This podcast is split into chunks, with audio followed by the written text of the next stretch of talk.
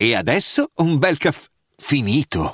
Perché rischiare di rimanere senza caffè quando puoi abbonarti a Caffè Borbone? Prezzi vantaggiosi, costi di spedizione inclusi, tante possibilità di personalizzazione e l'abbonamento lo sospendi quando vuoi. Decidi tu la frequenza, la qualità, scegli tra le cialde e capsule compatibili e crea il tuo mix di gusti e miscele.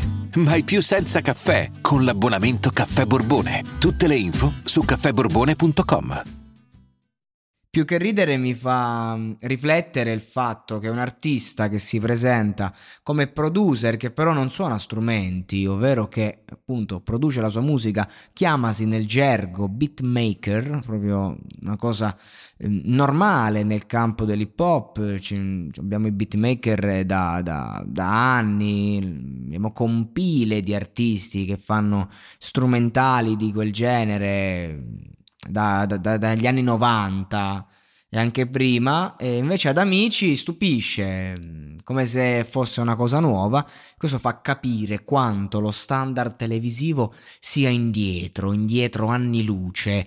E, e la prova è che arriva questo Inder con la sua gola secca, che non è cantata neanche in italiano e che sì, sì, per carità, c'è un ritornello che ripetuto magari entra in testa, che è una mezza tresciata, e che però è una porcata. Questo brano è una porcata sotto ogni aspetto. Questo non vuol dire che lui sia un porco, anzi, eh, il ragazzo mi sembra uno bello determinato, uno che può fare roba interessante eh, sicuramente non di contenuti, parlo a livello mh, pratico, cioè uno che magari sperimentando, giocando con la voce, eh, può fare roba che interessa. Mi viene in mente Naip di X Factor, ovviamente questo non, non, non, è paragonabile, Naip era molto più interessante, molto più tecnico, molto più pratico e invece questo qui a me mi, mi fa veramente, cioè, non, mi piace, non mi piace per niente eh, questa canzone ho la gola secca, dammi un po' di acqua. Sì, sì, tresciata, può funzionare.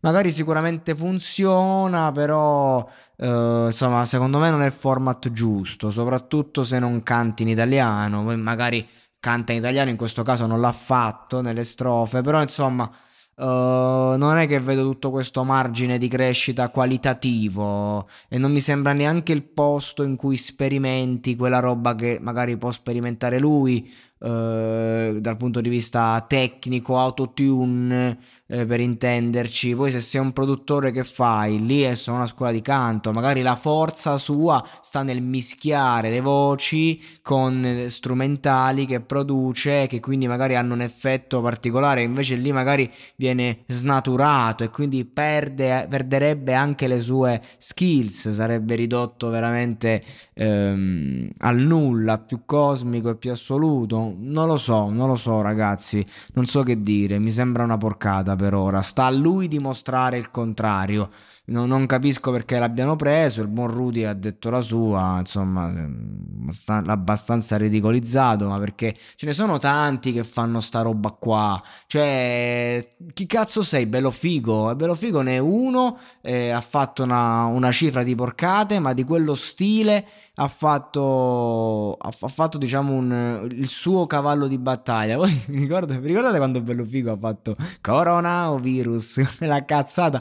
Oh, cioè, cazzo quella era una, la solita puttanata, però a forza di fare ste puttanate era, era riuscito a metterci qualcosa dentro. Cosa, cosa c'era dentro quel coronavirus? Coronavi, coronavirus, senti io che cazzo sto a dire. Vabbè, ehm, comunque, non sei bello figo, non sei nessuno, diciamo, che secondo me può andare lontano in un format come amici. Hanno fatto una classe veramente discutibile, cioè il livello che c'era l'anno scorso, non dico che era a livello alto perché comunque la maggior parte era merda pop, però c'erano delle belle personalità. Eh, quest'anno non le vedo, queste personalità proprio non le vedo, ma siamo solo all'inizio, probabilmente mi sbaglio io. Comunque, in ogni caso, sono sicuro che